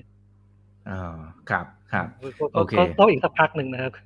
ก็แต่เศรษฐกิจสหรัฐเนี่ยผมคิดว่าโอกาสห่างไกลนะครับที่ที่จะเกิด ถ้าจะเกิด recession เนี่ยสหรัฐอาจจะเป็นคนท้ายๆนะครับเอาอย่างนี้ดีกว่าอืมอ่าครับครับนะฮะเพราะเศรษฐกิจของเขาเนี่ยก็ก็ฟื้นตัวค่อนข้างแรงด้วยนะครับพี่อ้วนนะครับพิมพ์เข้ามานะฮะบอกว่าเรียนถามดรดอนครับ ถ้าพิจารณาเอาเฉพาะราคาน้ำมันอย่างเดียวเลย การปรับเพิ่มขึ้นของราคาน้ำมันทุก ๆ 10 เหรียญต่อบาร์เรลนะครับ อันนี้มันจะทำให้เกิดดาวไซด์ในการคาดการ GDP ปีนี้เนี่ยนะซึ่งเดิมอยู่ที่ 3.6%มันมันประมาณสักเท่าไหร่ พอที่จะให้เห็นภาพได้บ้างไหมครับ ครับเมื่อเมื่อกี้เมื่อกี้ผมบอกไปนะครับว่าเราเรามีตัวเลขคร่าวๆนะครับปกติแบงค์ชาติในเวลาไปไหนเราใช้ตัวเลขที่เรียกว่า sensitivity นะอันนี้แค่ดูคร่าวๆนะที่ที่ครัที่บบอกไปว่าไอ้สิบเหรียญเนี่ยมันมันกระทบไอ้ตัวของอ่า ตัวตัวของเงินเฟ้อเนี่ยศูนย์ศูนย์ทุกสิบเหรียญนี่กระทบเงินเฟ้อทุกศูนย์จุดห้านะครับที่เท่าที่ผ่านมาในอดีตเนี่ยทุกสิบเหรียญเนี่ยก็กระทบ GDP ประมาณศูนย์จุดหนึ่งนะให้ติดลบลง0.1คือถ้าเกิดสมมติว่าเอาเอาง่ายๆเลยเนี่ยสิไอปีเราเรามองแต่ก่อนมองน้ำมันที่70นะถ้าสมมติปีนี้เป็น110แบบดรยันยงนะ ตอนตอนนี้แบงค์ชาติยังไม่ได้ทำตัวเลขอะไรเลย ผมก็จะโกรธดรยันยงนะครับอาศัยเป็นเป็นอาจจะดูเราอยู่นะฮะนะอาจจะดูเราอยู่ก็ได้นะ เมื่อวานเขาไปดูเขานะฮะแต่แต่เมื่อวานนี้คนดู50กว่าคนนะฮะวันวันนี้คนดูเออพันตื่นเต้นนะฮะโอ้ยเกือบก็สองพันห้าแล้วครับครับ ครับ คือคือถ้าถ้าถ้าถ้าสี่สี่สิบเหรียญเนี่ยเราใช้ sensitivity เนี่ยไอไอเศรษฐกิจก็ติดลบไป0.4ถ้าถ้าแบงก์ชาติเคยมองไว้3.6เนี่ยก็จะลงมาแค่3ต้นๆเท่านั้นนะ ก็แต่ตอนนี้ก็คงต้องรอดูของว่าแบงก์ชาติเขาเขาทำอะไรนะ เพราะจริงๆไอไอคนทำตัวเลขก็ไม่ใช่ผมนะหน้าที่ปัจจุบันก็ไม่ได้ดูในเรื่องของการประมาณการเศรษฐกิจครับ อืมครับเอ่อคุณเอสนะครับเขาบอกว่าเอ่อดรดอนช่วยประเมิน worst case scenario หน่อยครับถ้าสมมติว่าสงครามมันยืดเยื้อจริง ๆ อะไรจะเกิดผลกระทบต่อทั้งเศรษฐกิจโลกและเศรษฐกิจในบ้านเรานะครับครับ คือถ้าถ้ายืดเยื้อจริง ๆ เนี่ยก็ก็ต้องบอกว่า จริงๆมันมีโอกาสยืดเยื้อนะฮะไอ้ตอนตอนนี้อืมไอ้ความยืดเยื้อเนี่ยอาจจะเป็นเบสเคสไปแล้วนะครับ ว่าอ๋อต่อต่อต่อให้รัสเซียยึดทุกเมืองเคียฟได้นะก็ก็ยังเป็นไปได้ยังเป็นเกิดเป็นแบบสงครามกองโจรอะไรก็ก็ก็ยังต่อสู้กันอยู่นะครับ ก็ต้องดูแบบอเมริกาอยู่ในอัฟกานิสถานก็ยังอยู่ต้องนานนะฮะอะเอ่อความยืดเยื้อนี่มีมีมีความเป็นไปได้สูงนะฮะก็แต่ถ้าคือคือถ้าเกิดมันไม่ค่อยยืดเยื้อเนี่ยเอ่อเป็น base case แล้วกันว่า ถ้าสมมติมันจบเร็วมีการเจรจากันได้ ซึ่งก็จะมีโอกาสนะฮะเพราะพอวันก่อนผมไปอ่านเพิ่งเพิ่งอ่านบทความเมื่อเช้าเองเนี่ยสนุกมากเลยไม่ไม่ไม่ทราบอาจารย์ ไม่ทราบคุณอิกเคยชวนด็อกเตอร์อาร์มตั้งนิรันดรมาไหมครับอ่าอ่าเป็นครับผู้เชี่ยวชาญเรื่องผมจีนนะครับเขาเขาเขาพูดถึงถึงเรื่องไอ้สงครามคราวนี้ไอ้ไอ้ไอ้เรื่องคราวนี้ว่าเป็นเรื่องของสามก๊กนะครับว่าว่าว่าเป็นรัสรัสเซียเอ่อสหรัฐแล้วก็จีนนะซีจีนเขาบอกว่าคล้ายๆก๊กของซุนกวนนะครับ ก็ก็ก็สุดท้ายเนี่ยก็จะพยายามปปะปะปณีประนอมก็พยายามไม่ให้ตัวเองกระทบไปด้วยนะครับ จริงๆก็ต้องบอกว่าจีนเนี่ยถ้าถ้ามองจากจีนเนี่ยเขาเพิ่งประกาศไอ้เป้าหมายอัตราการขยายตัวของเศรษฐกิจนะ 5.5เปอร์เซ็นต์ปีปีนี้นะครับ ก็สูงสูงกว่าที่ทุกฝ่ายคาดการณ์นะครับแสดงว่าจริงๆเขาเขาเขาอาจจะมองว่าโอกาสที่มันจะยืดเยื้ออาจจะไม่มีไม่ไม่ไม่สูงก็ได้เพราะจริงต้องบอกว่าหลายๆคนมองว่าจีนเนี่ยอาจจะมีบทบาทสำคัญในการเข้าไปไกลเกลี่ยนะครับ ถ้าเป็นอย่างนี้สิ่งที่เรียกว่า base case เนี่ย ถ้าถ้าถ้าจบเร็วในเมืองไทยก็คงไม่เป็นอะไรมากเดี๋ยวราคาน้ำมันก็คงกลับลงลงลงไปนะฮะเพราะเพราะว่าไอ้ผลกระทบโดยตรงเนี่ยจริงๆของเราถือว่าน้อยนะครับ เราเราส่งออกไปรัสเซียส่งออกไปยูเครนเนี่ยแค่ไม่ไม่ถึง 0.5เปอร์เซ็นต์นะส่งออกรวมสองประเทศนะฮะแล้วก็เราเราโดนกระทบจริงๆนี่คือเรื่องของราคาน้ำมันครับกับราคาพวกอาหารสัตว์ราคาปุ๋ยอะไรตำนองเนี้ยเมื่อวานก็เพิ่งทราบนะครับว่า ว่าว่าปุ๋ยจากรัสเซียเนี่ยเป็นส่วนใหญ่ที่ของไทยนะครับ ฟังจากรายการฟังหูไม่หูเนี่ยเนื้อความรู้ใหม่โอ้นะโอ้ครับครับครับโอ้ทีนี้แล้วแต่ว่าครับแต่ถ้ายืดเยื้อครับโทษโทษทีครับแต่ถ้ายืดเยื้อเนี่ย ประเด็นก็คือว่ามันจะกระทบเซนติเมนต์ไปทั่วโลกนะครับอืมแล้วแล้วแล้วคนที่อาจจะโดนหนักสุดเนี่ยคือยุโรปนะครับ แล้วยุโรปเนี่ยเป็นคู่ค้ารายใหญ่อ่ารายหนึ่งของของไทยเลยเหมือนกันนะครับจริงๆถ้าถ้าทั้งโลกเนี่ย ก็ก็คือว่าถ้าถ้าการค้าโลกไม่ดีเนี่ย มันมันก็จะฉุดเราไปด้วยจริงเมื่อเช้าเนี่ยเอ่อพี่พี่ไก่เกรียงไกรเนี่ยเขาเพิ่งให้สัมภาษณ์ไปนะครับเขาเคยมาออกรายการคุณอีกด้วยนะครับ ใช่ครับของของอืมฟ้าอุดนะครับเขาเขาบอกเขากังวลมากเลยนะครับ ว่าราคาน้ำมันขึ้นไปร้อยร้อยห้าสิบเหรียญเนี่ยมันจะกระทบไปไปไปหมดเนี่ยทำอะไรไม่ได้ จริงราคาน้ำมันเวลาขึ้นเนี่ยบริษัทพวกน้ำมันได้ประโยชน์นะครับแต่เมืองไทยเราบริษัทใหญ่ๆเราเราถูกตึงราคาขายปลีกอยู่นะครับก็ก็ก็ไม่ได้ประโยชน์นะ อ่าอ่าครับแต่อย่างนี้แสดงว่าตัวเลขการส่งออกเนี่ย มันก็อาจจะมีการชะลอถูกไหมฮะ อันนี้เป็นผลกระทบในเชิงทางอ้อม เพราะว่าถ้าทางฝั่งยุโรปเซน t เมนต์บรรยากาศของเขาเนี่ยอาจจะชะลอลงเพราะว่ามันมีความอึมครึมนะถ้ามันสถานการณ์มันยืดเยื้อกันไป หรือแม้กระทั่ง ไม่แน่ใจว่าจีนอเมริกาก็อาจจะชะลอด้วยหรือเปล่าแล้วเราก็เป็นคู่ค้าที่สำคัญในหลาย ๆ ประเทศในประเทศเหล่านี้เนี่ยนะครับ สุดท้ายตัวที่มันเคยเป็นพระเอกอย่างปีที่แล้วเนี่ยการส่งออกเป็นพระเอกของเรานะฮะตรงเนี้ยมันจะทำให้ ภาพมันอาจจะไม่ได้เป็นสวยงามเหมือนกับที่เราเห็นปีที่แล้วหรือเปล่าอ๋อไม่ไม่ไม่ไม่สวยงามแน่ครับ จริง ๆ ต้องบอกว่าทุกคนเนี่ย ในอย่างโกลแมนแซกเนี่ยเขาก็ปรับลดอัตราการขยายตัวของเศรษฐกิจของของทุกประเทศลงนะครับไม่สหรัฐก็โดนนะครับ ยุโรปก็โดนจีนก็โดนสหรัฐโดนน้อยหน่อยเพราะว่ามันมันยังเขาเขาบอกมันแข็งแกร่งนะฮะแต่แต่แต่ว่าของจีนเนี่ย จีนที่ที่บอกเมื่อกี้เนี่ยเขาของเขาเองเนี่ยเขาเขาเขาห้าจุดห้าเปอร์เซ็นเนี่ยเขาเขาปรับขึ้นนะเขาเขาเขาเขาไม่กลัวคนอื่นนะฮะอันนี้อาจจะต้องรอดูนิดหนึ่งว่าว่าว่าทำไมอะไรเขาเขาเขาถึงมั่นใจนะฮะอืมอืมครับโอเคนะครับเอ่อคุณเอนะครับเขาบอกเป็นห่วงเอ่อเรื่องของเพดานหนี้สาธารณะ มีโอกาสที่จะต้องมีการปรับขึ้นอีกรอบหรือเปล่าครับ จริงๆ ตอนเราเราเพิ่งปรับนะครับ จากหกสิบเป็นเป็นเป็นเจ็ดสิบ70นะครับครับก็จริงๆต้องบอกว่าถือว่าโชคดีอาจจะชุด ไม่ไม่รู้ว่าเป็นเป็นโชคดีว่าแต่แต่ว่าคือคือถ้าตอนนี้เนี่ยยังอยู่หกสิบอยู่เนี่ยตอนตอนตอนนี้นี่ก็อาจจะตัวตัวมันนะครับ ก็ต้องบอกว่าการการที่ปรับขึ้นไปเจ็ดสิบเนี่ยตอนนั้นจริงๆเป้าหมายหลักนี่คือการเพื่อดูแลเรื่องของโควิดนะครับว่าว่าเราจะต้องมีการขึ้นว่าว่าว่าคนจะฉีดเพิ่มนะครับทีทีทีนี้เนี่ยก็อันอันนี้ก็มาพอดีนะครับก็ก็น่าจะใช้ได้นะครับ คือคืออย่างที่เวทีเมื่อวานเขาคุยเนี่ย จริงตอน บทบาทหลักของภาครัฐตอนนี้เนี่ยคือการที่อาจจะเอาเงินเยียวยาแล้วก็มีเงินไปสนับสนุนให้ให้ให้ให้ภาคธุรกิจ แล้วก็ผู้มีรายได้น้อยเนี่ยสามารถรองรับการปรับขึ้นของราคาพลังงานได้ครับ อืมอืมครับโอเคนะครับ ตอนนี้มีคุณภัยรัตน์บอกชนเพดาน 70 นะครับ มียังยังไม่ถึงนะฮะ ผมที่เห็นตัวเลขล่าสุดน่าจะประมาณ 5 58 59ยังเปอร์ไม่เซ็นถึงต์ยังไม่ถึงหกสิบเลยครับนะครับ ยังไม่ถึงอืมหกสิบเลย เพราะฉะนั้นเจ็ดสิบยังยังยังยังอีกสักพักหนึ่งนะฮะ ยังยังยังมีอ่าโอกยังมียังมีทำมันมันยังมีรวมพอสมควรนะก็เลยเลยบอกว่าเราโชคดีนะครับบอกถ้าเกิดยังเป็นหกสิบอยู่ป่าป่านนี้นี่ก็ก็ต้องปาดเหงื่อไปแล้วครับ อ่าครับเอ่อคุณภัยรัตน์นะฮะส่งออกอาหารจะมีโอกาสรุ่งไหมครับ ในภาวะสงคราม มันจะสามารถเป็นการพลิกวิกฤตเป็นโอกาสได้หรือไม่ครับ จริงๆก็ต้องบอกว่าเวลาเกิดสงครามเนี่ยมันมันก็มีคนได้คนเสียนะครับ คนคนได้ที่แน่นอนก็คือพวกผลิตอาวุธสงครามนะครับ ราคาคุณก็ก็ก็ขึ้นไปนะครับ แต่แต่อีกตัวหนึ่งที่ปกติเลยเนี่ยก็ก็คือพวกราคาอาหารนะครับ จริงต้องบอกว่าไอ้สงครามคราวนี้เนี่ยเอ่อเราเราเห็นราคาข้าวสาลีนะขึ้นขึ้นขึ้นสูงนะฮะแต่ราคาข้าวไทยเนี่ยจริงๆยังยังไม่สูงอ๋อไอ้ตัวเลขเงินเฟ้อในในในในเดือนกุมภาเนี่ย ที่บอกบวกห้าเปอร์เซ็นต์เนี่ยมันมีตัวที่ลดลงด้วยนะฮะ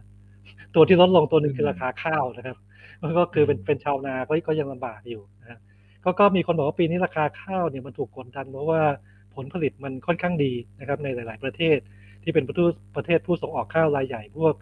อินเดียพวกเวียดนามนะฮะ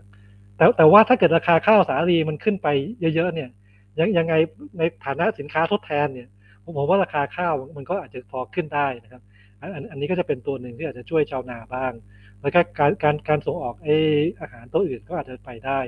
เพราะอย่างยูเครนนะครับมันมีชื่อเล่นนะครับเขาเรียกยูเครนว่าเป็น breakfast of Europe นะครับเป็นอาหารเช้าของยุโรปเขาส่งออกพวกอาหารไปยุโรปจริงๆ ถ้าเรามีโอกาสแล้วเราส่งออกเพื่ออาหารไปไปได้ก็ก็ก็ถือว่าเป็นเป็นโอกาสอย่างหนึ่งครับก็ก็จะเป็นเรื่องเรื่องของก็จะเป็น sector หนึ่งที่ที่ที่มีโอกาสได้ได้จากข่าวนี้ครับ อืมอืมครับสองท่านนะครับ เขาบอกเขาเป็นห่วงเรื่องของหนี้ครัวเรือนดรดอนเป็นห่วงไหมครับ อันนี้เนี่ยหนี้ก็น่าจะครัวเรือนเกี่ยวข้องกับกับเรื่องของเสถียรภาพด้วยใช่ไหมฮะครับโอ้โดยโดยตรงเลยครับต้องต้องบอกว่าตั้งแต่ยังไม่มีไอ้รัสเซียสงคยูรามเครนเนี่ยอืมตัวตัวตัวที่เราคิดว่าน่าเป็นห่วงที่สุดของเสถียรภาพในระยะต่อไปคือคือเรื่องของหนี้ครัวเรือนนะเพราะเราคิดว่าอย่างระบบสถาบันการเงินเนี่ย เราค่อนข้างจะประคองตัวแล้วเราก็แล้วก่อนเกิดโควิดก็แข็งแกร่งพอสมควร นะฮะแล้วเราก็ดูมีมีทิศทางที่ค่อยๆ ปรับดีขึ้นนะฮะเรื่องของตลาดการเงินเนี่ยก็ก็ก็ดูตลาดพันธบัตรอะไรก็ดูไม่ได้ปั่นป่วนเหมือนตอนเกิดโควิดใหม่ๆนะครับตัวตัวตัวที่เป็นห่วงเนี่ยก็จะมีภาคธุรกิจกับกับภาคครัวเรือนนะครับ ภาคธุรกิจเนี่ยรายใหญ่อาจจะไม่ได้เป็นห่วงมากเอ่อรายเล็กนี่ก็ยังจริงมีมีความเป็นห่วงอยู่บ้าง แต่อาจจะจะไม่ไม่ถึงเท่ากับตัวของหนี้ครัวเรือน นี้ครัวเรือนปัจปัจจุบันเนี่ยประมาณร้อยละเก้าสิบของของขนาดเศรษฐกิจนะครับของ GDP นะตัวตัวเลขนี้เนี่ยที่แบงก์ชาติรวบรวมเนี่ยยังไม่รวมเมื่อกี้ที่พูดกันเรื่องหนี้นอกระบบนะครับอ่าแล้วไม่รวมอีกอีกต้องหลายตัวนะครับเพราะเช่นหนี้กยศหนี้กองทุนหมู่บ้านก็ยังไม่ได้รวมนะครับจริงๆหนี้ครัวเรือนถ้าถ้าบวกกันหมดเนี่ยเกิน 90%ของ GDP แน่ครับก็ก็ก็ก็มีก็มีความน่าเป็นห่วงพอสมควร เพราะว่ายิ่งหนี้สูงเนี่ยหมายความว่าถ้าเกิดเกิดช็อคขึ้นมาแรงๆเนี่ย มันมันอย่างคราวนี้รัสเซียอาจจะเป็นช็อคอันหนึ่งนะครับถ้าถ้ามันอยู่ยาวนานเนี่ยที่ที่ที่มากระทบแล้วมันจะทำให้อาจจะความสามารถในการชำระหนี้ของครัวเรือนเนี่ยลำบาก แล้วก็ไอเราเขาเข้าใจว่าเรื่องของหนี้นอกระบบนี่ก็เป็นเป็นสิ่งที่เราไม่ไม่พึงประสงค์อยู่แล้วนะเพราะว่าดอกเบี้ยเนี่ยมันต่างกันแบบฟ้ากับเยอะมากครับ อืมอืมครับเออคุณปุงนะฮะบอกว่าเอ่อดรดอนพอจะมีข้อมูลไหมคะ ว่าหนี้ครัวเรือนหลักๆ เป็นหนี้ประเภทไหนคะหนี้ครัวเรือนของเราที่ที่ใหญ่ที่สุดนะครับ ก็ก็ยังเป็นหนี้ที่ที่ที่เป็นของหนี้อสังหานะครับที่ที่ที่ที่กู้ไปซื้อบ้านนะครับ ก็ก็ก็อยู่เทียบกับ GDP ทั้งหมดอยู่ประมาณร้อยละสามสิบสี่นะครับส่วนส่วนที่เหลือมันจะจะจะลดหลั่นกันไป ทีนี้อาจจะดูเยอะนะครับ แต่จริงต้องบอกว่าเทียบกับประเทศอื่นเนี่ย ของเราเนี่ยนี่ของอสังหาริมทรัพย์เนี่ยถือว่าน้อยนะครับ ค่อนค่อนข้างน้อยนะของของประเทศอื่นเนี่ยนี่ที่เยอะกว่านี่นี่อสังหาริมทรัพย์นี่ส่วนมากเกินครึ่งหนึ่งนะครับ เกินร้อยละห้าสิบนะครับทีนี้การการที่นี่เป็นหนี้ภาคอสังหาเนี่ยมันเป็นเป็นยังไงจริงสำหรับเสถียรภาพระบบการเงินเนี่ยดีนะฮะเพราะเพราะว่ามันเป็นหนี้ที่มีหลักประกันธนาคารพาณิชย์ก็จะคนปล่อยก็จะมั่นคงนะครับ และสำหรับผู้ที่กู้เนี่ย มันเป็นหนี้ก้อนใหญ่ก็จริง แต่ว่ามันเป็นหนี้ที่มีระยะเวลาการชำระยาวนานนะครับ ก็ก็คืออาจจะสามสิบปีดอกเบี้ยก็ไม่ได้สูงมากนะครับจริงนี้นี่ที่ไม่ใหญ่เท่าแต่เราเป็นกังวลมากกว่าเนี่ยคือนี่ที่เป็นหนี้เครดิตการ์ดกับหนี้ของสินเชื่อส่วนบุคคลที่ไม่มีหลักประกันนะครับนี่นี่พวกนั้นเนี่ยเพิ่มขึ้นขึ้นมาค่อนข้างเร็ว มีมีปีที่แล้วเนี่ยอาจจะยังไม่สองปีนี้อาจจะไม่เพิ่มมาก แต่แต่แต่พอไปดู ในตลาดที่ตอนนี้หลายเจ้าเนี่ยที่เป็นนอนแบงค์เนี่ยประกาศเป้ากันเนี่ยจะเห็นเราจะตกใจนะครับเป็นสองหลักทั้งนั้นก็ก็อันนี้ก็จะเป็นตัวหนึ่งที่ที่ที่จะเพิ่มไอ้พวกหนี้เครดิตการ์ดกับหนี้ส่วนบุคคลที่ที่ไม่มีหลักประกันหนี้พวกนี้เป็นหนี้ที่มีดอกเบี้ยสูง แล้วแล้วก็เป็นหนี้ที่บอกว่ามันอายุมันต่ำอาจจะปีเดียวสามเดือนหกเดือนอะไรพวกนี้นะเพราะเพราะเพราะฉะนั้นเนี่ยมัน มีมีความสุ่มเสี่ยงมากว่าเฮ้ยมันมันจะแบกรับ ไม่ไม่ไหวแล้วเอ้ยตอนตอนนี้เกิดราคาน้ำมันขึ้นไม่มีเงินไปจ่ายนี่เอาทำยังไงทำเราเนี้ยอืมอืมครับแล้วแล้วเรื่องหนี้เสียแล้วครับ ตอนนี้อยู่ในจุดที่เราต้องเฝ้าระวังมากน้อยแค่ไหนครับ ก่อนอันนี้เราจะมีมาตรการจากทางฝั่งแบงก์ชาติเข้าไปช่วยเหลือพอสมควรนะแต่ตอนนี้มันมันเริ่มที่จะผุดขึ้นมามากขึ้นมากน้อยแค่ไหนอย่างไรนะครับ หลังจากที่เนี่ยพอเจอดอกนี้เข้าไปด้วยครับ เรื่องของสงคราม จริงๆนี่เสียต้องบอกว่าก่อนที่จะเกิดรัสเซียยูเครนนะก็ก็เป็นแนวโน้มที่เพิ่มขึ้นอยู่แล้วนะครับเพราะเพราะว่าเพราะว่าก่อนหน้านี้เนี่ยเรามีมาตรการของแบงก์ชาติที่เขาเข้าเข้าไปดูแลเรื่องเรื่องของให้ให้ให้การช่วยเหลือนะฮะแล้วก็มีการพักชำระหนี้บ้างอะไรทำนองนี้นะฮะก็เพราะเพอเวลาผ่านไปเรื่อยเนี่ยจริงๆในในอดีตเนี่ยตัว NPL เนี่ยมันมันจะตามหลังเศรษฐกิจนะครับคือมันจะฟื้นหลังหลังเศรษฐกิจแล้วเราก็จะเห็น NPL มันเพิ่มขึ้นไปสักพัก แต่แต่ที่ตอนหลังเนี่ยเราอาจจะไม่ได้เป็นห่วงมาก เพราะเพราะว่าเราเราคิดว่ามันถึงจะปรับขึ้นเนี่ยแต่เราเรามองแนวโน้มในอนาคตแล้วเนี่ย ถ้าไม่มีช็อคใหญ่ๆมามันอยู่ในแนวโน้มที่บริหารจัดการได้นะครับแล้วแบงค์ชาติก็มีพยายามมีการออกมาตรการต่างๆ เช่นเร่งรัดให้มีการปรับโครงสร้างหนี้หรือหรือการสนับสนุนให้มีตัวตัวของ AMC มามารับซื้อหนี้เสียออกไปจากธนาคารพาณิชย์นะครับ ก็จริงตอนแรกก็ก็ดูเหมือน น่าจะเอาอยู่นะแต่ตอนนี้สถานการณ์ก็ต้องบอกว่า เดี๋ยวต้องต้องต้องต้องต้องประเมินกันใหม่อีกทีนะอาจจะต้องรอดูฝ่ายทางทางฝ่ายเศรษฐกิจเขาเขาประเมินภาพเศรษฐกิจก่อน ตอนนี้ต้องบอกว่ายากมากนะครับว่าไม่ไม่ไม่ไม่รู้มันจะไปเป็นเป็นยังไงจะกระทบเศรษฐกิจเท่าไหร่ แต่แต่พอเราได้ภาพเศรษฐกิจที่ชัดเจนแล้วเนี่ยเราก็จะไปประเมินต่อได้ว่ามันมันจะไปกระทบความสามารถในการชำระหนี้ของธุรกิจแล้วก็ครัวเรือนเท่าไหร่ครับ อืมอืมครับ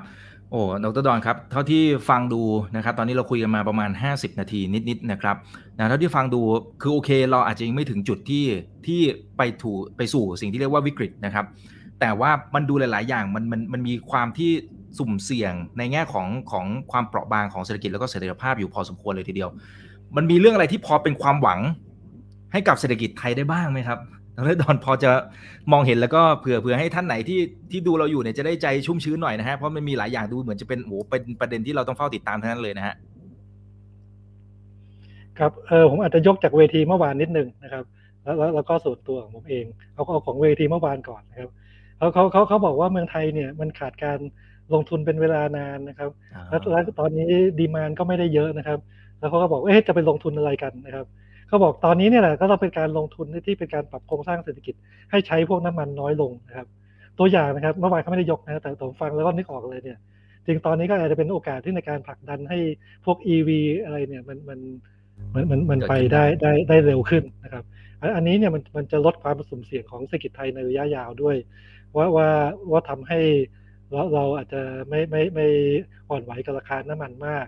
และอีกอันหนึ่งเนี่ย จริงๆ ในเวทีโลกเราก็มีการประกาศว่าจะลดพวกการใช้คาร์บอนมีมี net zero อะไร ที่ที่ที่ท่านนายกไปรับปากรับคำเขาไว้ พวก EV มันมันก็มันก็จะมาช่วยด้วยนะครับไอไอไอไอตัวนี้เนี่ยก็ก็จะเป็นอาจจะอาจจะถือว่าเป็นอันหนึ่งที่รัฐบาลเนี่ยอาจจะสนับสนุนการการการการการลงทุนได้นะครับ แต่แต่ที่เหลือก็มองมองไปนี่ก็จริง ๆ ถือถือว่ามีค่อนค่อนข้างน้อยนะฮะแต่แต่อันนึงเนี่ย ไม่แน่ใจว่าไอ้ไอ้เรื่องเทรนด์หนึ่งที่ที่ที่เห็นชัดขึ้นเนี่ย คือเออตอนนี้รัฐบาลบอกให้เราประหยัดพลังงานเนาะจริงๆทุกอันนี้ต้องแน่นอนว่าทุกประเทศก็ต้องประหยัดพลังงานนะครับ ก็อันอันอันหนึ่งที่ที่จะนั่นต่อเนี่ยเออผมคิดว่าไอ้แบบเทรนด์ work from home ที่เรามีอยู่หรือ work from anywhere เนี่ยเฮ้ยอีกหน่อยมันก็ยิ่งจะจะจะแพร่หลายกันทั่วโลกนะอันนี้ผมยังนึกถึงสมัยที่ที่ท่าน ประธานธนินเคยพูดถึงนะว่าเอาคนรายได้สูงจากต่างประเทศนะเอามาทำงานในประเทศไทยนะครับครับ คือโควิดเนี่ยเราเราคิดว่าโอกาสที่อีกหน่อยน่าจะจบลงนะครับ แล้วเราก็เออเนี่ยไอ้ work from home work from anywhere อะไรรัฐบาลตอนนี้เนี่ยไอเมื่อกี้ก็สับสน EV แล้วก็อาจจะไปสับสนในพวกโครงสร้าง ให้ให้คนเข้ามาทำงานที่ประเทศเราได้ง่ายขึ้นอะไรเงี้ยมีอินเทอร์เน็ตมีอะไรโครงสร้างพื้นฐานดิจิทัลดีๆอะไรพวกนี้ ผมผมคิดว่ามันเป็นโอกาสเหมือนกันนะครับ ที่ที่ที่ที่เราทำได้แล้วควรจะทำกัน อืมอืมครับเอ่อมีท่านหนึ่งบอกว่าแล้วการท่องเที่ยวล่ะครับ พอที่จะเห็นแสงสว่างที่ปลายอุโมงค์แล้วหรือยังครับ เพราะตอนนี้ต้องบอกว่ายังนะครับ คือ แต่จริงๆก็ต้องบอกว่า ถ้าถ้าปีนี้เรานักท่องเที่ยวเป็นปกตินะครับเราเราเราก็โดนหนักเหมือนกันเพราะว่านักท่องเที่ยวรัสเซียเนี่ย ถือถือว่าเยอะเหมือนเหมือนกันนะเป็นเป็นลำดับต้นๆเหมือนกันนะครับเราเรามีจีนเยอะที่สุดแต่แต่รัสเซียนี่ก็อยู่อยู่ใน top 10 แน่แน่นอนนะครับเป็นตัวตัวใหญ่นะครับแต่แต่ว่าปีนี้เนี่ยมันดีที่ว่าเฮ้ยนักท่องเที่ยวเนี่ยในในองค์รวมเนี่ยเราเราไม่ได้คิดว่ามันจะเยอะอยู่แล้วนะครับ เพราะฉะนั้นการการที่นักท่องเที่ยวรัสเซียจะหายไปบ้างปีนี้เนี่ยก็ก็ไม่ได้กระทบมากนะครับ แต่แต่ประเด็นก็คือว่าถ้ามันยืดเยื้ออะไรไปอย่างนี้เนี่ย ต่อไปเรื่อยปีหน้าเนี่ยที่ที่ผมบอกว่า ถ้าครึ่งปีหลังเนี่ยโควิดหมดไปท่องเที่ยวกลับมามีมีโอกาสกลับมาแล้วปีหน้าเนี่ย แต่ถ้าเกิดมันเป็นไฟสงครามแล้วคนยังกลัวเนี่ยอันนี้ก็จะเป็นเป็นปัจจัยเสี่ยงต่อการท่องเที่ยวเหมือนกันนะแต่ส่วนตัวผมยังคิดว่าการท่องเที่ยวยังไปได้นะถ้า ถ้าถ้ามันไม่ได้เกิดแบบ คือถ้าสงครามมันถึงยืดเยื้อแต่อยู่ในวงจำกัดนะว่าว่ามันยังจำกัดอยู่แต่ว่าเป็นสงครามอยู่อยู่ใน เอออยู่ในยูเครนอะไรอย่างนี้เนี่ยยังยังไม่ได้ไปลากยุโรปอะไรเข้ามาเนี่ยผมคิดว่าการท่องเที่ยวยังไงพอโควิดหมดมันก็กลับมานะฮะส่วนส่วนตัวผมเนี่ยเป็นคนที่ positive กับไอ้ตัวเลขพวกพวกนี้คือคือเราลงไปติดลบแรงได้ เพราะว่านักเที่ยวมันหายไปแรงจริงๆขากลับขึ้นมา ผมก็เชื่อว่ามันกลับขึ้นมาได้แรงนะก็ก็ก็ก็ยังมีความหวังอยู่นะครับ ครับ ครับอ่าแล้วก็หวังว่าจะเป็นอย่างนั้นนะครับ คุณป๊อปบอกว่าอาจจะหนึ่งถึงสองคำถามสุดท้ายนะครับ คุณป๊อปบอกว่า เอ๊ะทำไมต่างชาติเนี่ยหลังๆเขาไม่ค่อยกล้ามาลงทุนในบ้านเรานะครับ จะมีแนวทางอย่างไรที่สร้างแรงจูงใจให้เขามาลงทุนในบ้านเรา เมื่อเปรียบเทียบกับประเทศเพื่อนบ้าน ไม่ได้บอกว่าประเทศไหน แต่อาจจะหมายถึงเวียดนามหรือเปล่านะครับ อืมครับ จริงๆการลงทุนมันมีสองประเภทนะครับลลงทุนในพวกหลักทรัพย์นะครับ กับลงทุนโดยตรงนะครับเขาเข้าใจว่าที่ท่านพูดถึงเป็นการลงทุนโดยตรงนะครับ ถ้าเกิดเทียบกับเพื่อนบ้านนะครับก็ก็มีประเทศหนึ่งอยู่ข้างๆเขาก็จะได้การลงทุนโดยตรงที่ว่า FDI นะครับ ก็ก็ค่อนข้างเยอะนะทีทีนี้ต้องบอกว่าจริงๆทั้งสองเรื่องมันเกี่ยวพันกันนะลงลงทุนในหลักทรัพย์เราฝรั่งก็ไม่ค่อยมาลงต้องต้องนานแล้วนะครับ ตอนนี้ที่อาจจะมาลงกันเยอะเนี่ย มันอาจจะเป็นเพราะว่ามันมีการพวกพวกปรับอินเด็กซ์อะไรพวกนี้รัสเซียอะไรหายไปนะฮะมันก็ก็ก็ก็ก็มาลงกันบ้างนะ แต่ว่าโดยรวมต้องบอกว่าไม่ว่าจะลงทุนในหลักทรัพย์ หรือว่าลงทุนโดยตรงในระยะหลังเนี่ยเราขาดสิ่งที่เรียกว่า growth story นะอันนี้เป็นสิ่งที่ท่านผู้ว่าการแบงค์ชาติเนี่ยเคยเคยออกไปให้สัมภาษณ์นะครับว่าว่า growth story ของของเมืองไทยเนี่ยตอนตอนนี้เนี่ยมันไม่ไม่ค่อยมีนะครับคือในในสมัยอดีตเนี่ยโอ้เรามี Eastern Seaboard แล้วเราก็มีคล้ายๆภูมิภาคที่ที่กำลังโตอยู่เนี่ยเราเราเราก็ไปกับมันได้แต่ปัจจุบันเนี่ยเราต้องบอกว่า มันมันไม่ค่อยมี จริงๆ ส่วนตัวผมเนี่ยแต่ก่อนผมชอบ EC นะตอนนี้ก็ยังชอบอยู่นะผมเคยบอกในหลาย ๆ เวทีนะครับว่า EC เป็นความหวังสุดท้ายของเศรษฐกิจไทยนะครับ แต่แต่เผอิญอาจจะไม่รู้เป็นอาจจะโชคร้ายนะครับ เพราะว่าเอโควิดมันก็ทำให้การการมาดูการลงทุนมันก็หายไป และแถมที่สำคัญก็คือตอน EC เนี่ยตัวที่ผมชอบเป็นพิเศษสมัยนั้นเนี่ยจะเป็นเรื่องของไอ้โครงการที่เป็นพวกทาง aerospace พวก แฮร์ไลน์พวกอะไรเนี่ยตอนตอนตอนตอนนี้เนี่ยพอโควิดมาเนี่ยการท่องเที่ยวระหว่างประเทศเนี่ยแทบจะหายไปเลยโครงการนะแทบแทบจะไม่มีประโยชน์เลยนะครับ ก็มันมันก็หายไป อันนี้ต้องบอกว่าเขาเขาเขาค่อนข้างโชคร้ายนะครับก็ก็ช่วยไม่ได้ แต่ว่าตัวอื่นจริงๆยังมีอยู่นะครับ เช่นตัวของพวกไออุตสาหกรรมไอพวก smart auto อุตสาหกรรมอิเล็กทรอนิกส์พวกอะไรพวกของไอพวก bioplastic อะไรพวกนี้ จริง ๆ เรามีศักยภาพสูงนะครับ แล้วแล้วแล้วเราก็บริษัทขนาดใหญ่ของเราเราก็เริ่ม move ไปไปทางนี้ค่อนค่อนข้างเยอะนะจริงๆผมคิดว่ายังยังยังมีอยู่นะครับก็แต่ว่าอาจจะยังต่างชาติอาจจะยังเออมันไม่เห็นเม็ดเงินเข้ามา ยังไม่มองไม่เห็นโปรเจกต์อะไรเป็นชิ้นเป็นอันก็ก็เลยไม่เข้ามานะเรื่องเรื่องของผลประโยชน์แบบทางภาษีที่ที่เราให้เนี่ยจริงๆต้องบอกว่าเราก็ให้เขานั่งเยอะนะของ BOI นะแต่แต่ว่ามันมันอาจจะต้อง อาจจะไม่ใช่เรื่องของของภาษีอย่างเดียวนะมันจะต้องมีอย่างอื่นประกอบด้วย เช่นบางประเทศเนี่ยเขาเขาเขาก็ดูเรื่องของเสถียรภาพของรัฐบาล ดูเรื่องของคอร์รัปชันดูดูอะไรพวกนี้นะประกอบด้วยนะแล้วดูดูอินฟราสตรักเจอร์ในในประเทศประกอบนะมันมันมีหลายอย่างที่ที่ต้องไปไปด้วยกันครับ อืมครับ อ่า ขอเป็นคำถามสุดท้ายนะครับ คุณโทนนะเขาบอกว่า ดรรอนครับ ตอนนี้ผู้มีรายได้น้อยนะครับ เจอผลกระทบ 3-4 เด้งเลยนะครับ ตั้งแต่ที่เราคุยกันนะครับ ก็คือเรื่องของโควิด เรื่องของเงินเฟ้อ ปุ๋ยแพง หนี้ก็เพิ่ม เอาแบบมาตรการระยะสั้น ๆ เลย ถ้าดรดอนนะครับ อยู่ในที่ประชุมคณะรัฐมนตรีเนี่ย ถ้าสมมุติเป็นรัฐบาลนะครับ ช่วยอะไรได้บ้างในมุมของดรดอนนะครับ ที่จะช่วยกลุ่มนี้นะก่อนที่มันจะสายเกินไปครับ ถ้าถ้าถ้าระยะสั้นแล้วผลมันแรงนะจริงๆ ต้องต้องบอกว่าในในหลักเศรษฐศาสตร์นะก็คือต้องการแจกเงินนะจริงๆเรื่องของการแจกเงินเนี่ยไม่ไม่ไม่ค่อยชอบนะครับ แต่แต่แต่ว่าในในในนาทีนี้แล้วเนี่ยอาจจะเป็นอะไรที่ที่ที่ที่ตรงที่สุดนะที่สวัสดิการหรือในการเยียวยาผู้ทุกที่มีรายได้น้อยที่ที่ได้รับผลกระทบครับ เพราะเพราะว่าไอ้การประยันราคาเนี่ยมันมันที่ที่ที่บอกถ้าตัวเลขที่ดรยันยงคำนวณถูกต้องนะ อันนี้เพิ่มยังไม่ได้ไปคำนวณว่าว่าเขาคำนวณมาถูกนะ แต่แต่ถ้าเกิดสองแสนห้า สองจุดห้าแสนล้านจริงเนี่ยไอ้ไอ้ไอ้อันนี้เนี่ยมันสูงแบ่งครึ่งหนึ่งไปไปไปเยียวยา หรือนั่นผมว่าได้ผลคุ้มค่ากว่าครับอืมอืมครับ แล้วก็ให้ประชาชนเอาเอาเงินตรงเนี้ยไปใช้จ่ายตามที่เขาจะประสงค์นะครับ โอเคนะครับ ก็คุยกันพอสมควรแล้วนะครับรบกวนดรดอน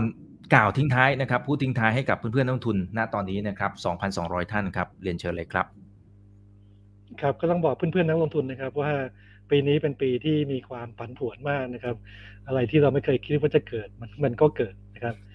จริงคแต่รับต้นปีมาเนี่ยผมมองเศรษฐกิจไทยค่อนข้างบวกนะครับก็แต่แต่ตอนนี้เนี่ยก็จะมีเรื่องของเงินเฟ้อเนี่ยมามาทำให้เราระทึกขวัญบ้างนะฮะแต่ที่ต้องติดตามใกล้ชิดจริงๆเนี่ยก็คือเรื่องของของรัสเซียยูเครนว่าว่าจะเป็นไปไปในทิศทางไหนนะครับว่าว่ามันจะ ยืดเยื้อสิ่งสิ่งที่ผมกลัวมากที่สุดเลยนะว่าแต่แต่ตอนนี้คนไม่ค่อยได้พูดถึงแล้วเพราะเขาคิดว่าคงไม่เกิดเนี่ยคือพวกสงครามโลกนะครับไอ้นั้นยิ่งไปกันใหญ่เลยนะครับแต่ต่อให้อันนั้นไม่เกิดผมคิดว่ามันจะเป็นปีที่ที่ที่ผันผวนค่อนข้างมากนะครับ ก็ก็ต้องมีสติแต่แต่แต่ว่าผมคิดว่าระยะยาวเนี่ย ผมยังเชื่ออยู่นะว่าว่าสีไทยยังอยู่ในขาขึ้นอยู่นะครับก็อาจจะชะลอไปบ้าง แต่แต่ก็ยังเป็นเป็นแต่ทิศทางก็น่าจะยังเป็นแนวโน้มขาขึ้นอยู่ ครับครับได้ครับ วันนี้ขอบพระคุณมากนะครับดรดอนครับส่วนครั้งหน้าจะเป็นเรื่องไหนเดี๋ยวรอติดตามนะครับ นี่คือถามทันที โดยช่องถามอีกกับอีกทุกเรื่องที่นักทุนต้องรู้นะครับ กับผมอีกบรรพศนะครับนะฮะหลายท่านบอกว่าชื่นชอบมากๆนะครับ ฟังดรดอนได้เนื้อหาเน้นๆเลยนะครับ ขอบคุณมากนะครับ ครั้งหน้าเดี๋ยวเจอกันใหม่ครับ วันนี้สวัสดีครับ ขอบคุณครับ สวัสดีครับ Oh, yeah. ถ้าชื่นชอบคอนเทนต์แบบนี้อย่าลืมกดติดตามช่องทางอื่นๆด้วยนะครับไม่ ว่าจะเป็น Facebook, YouTube, Line Official, Instagram และ Twitter จะได้ไม่พลาดการวิเคราะห์และมุมมองเศรษฐกิจ และการลงทุนดีๆ แบบนี้ครับ อย่าลืมนะครับว่าเริ่มต้นวันนี้ดีที่สุด ขอให้ทุกท่านโชคดี และมีอิสรภาพในการใช้ชีวิต ผม อีกบรรพฒนาเพิ่มสุขครับ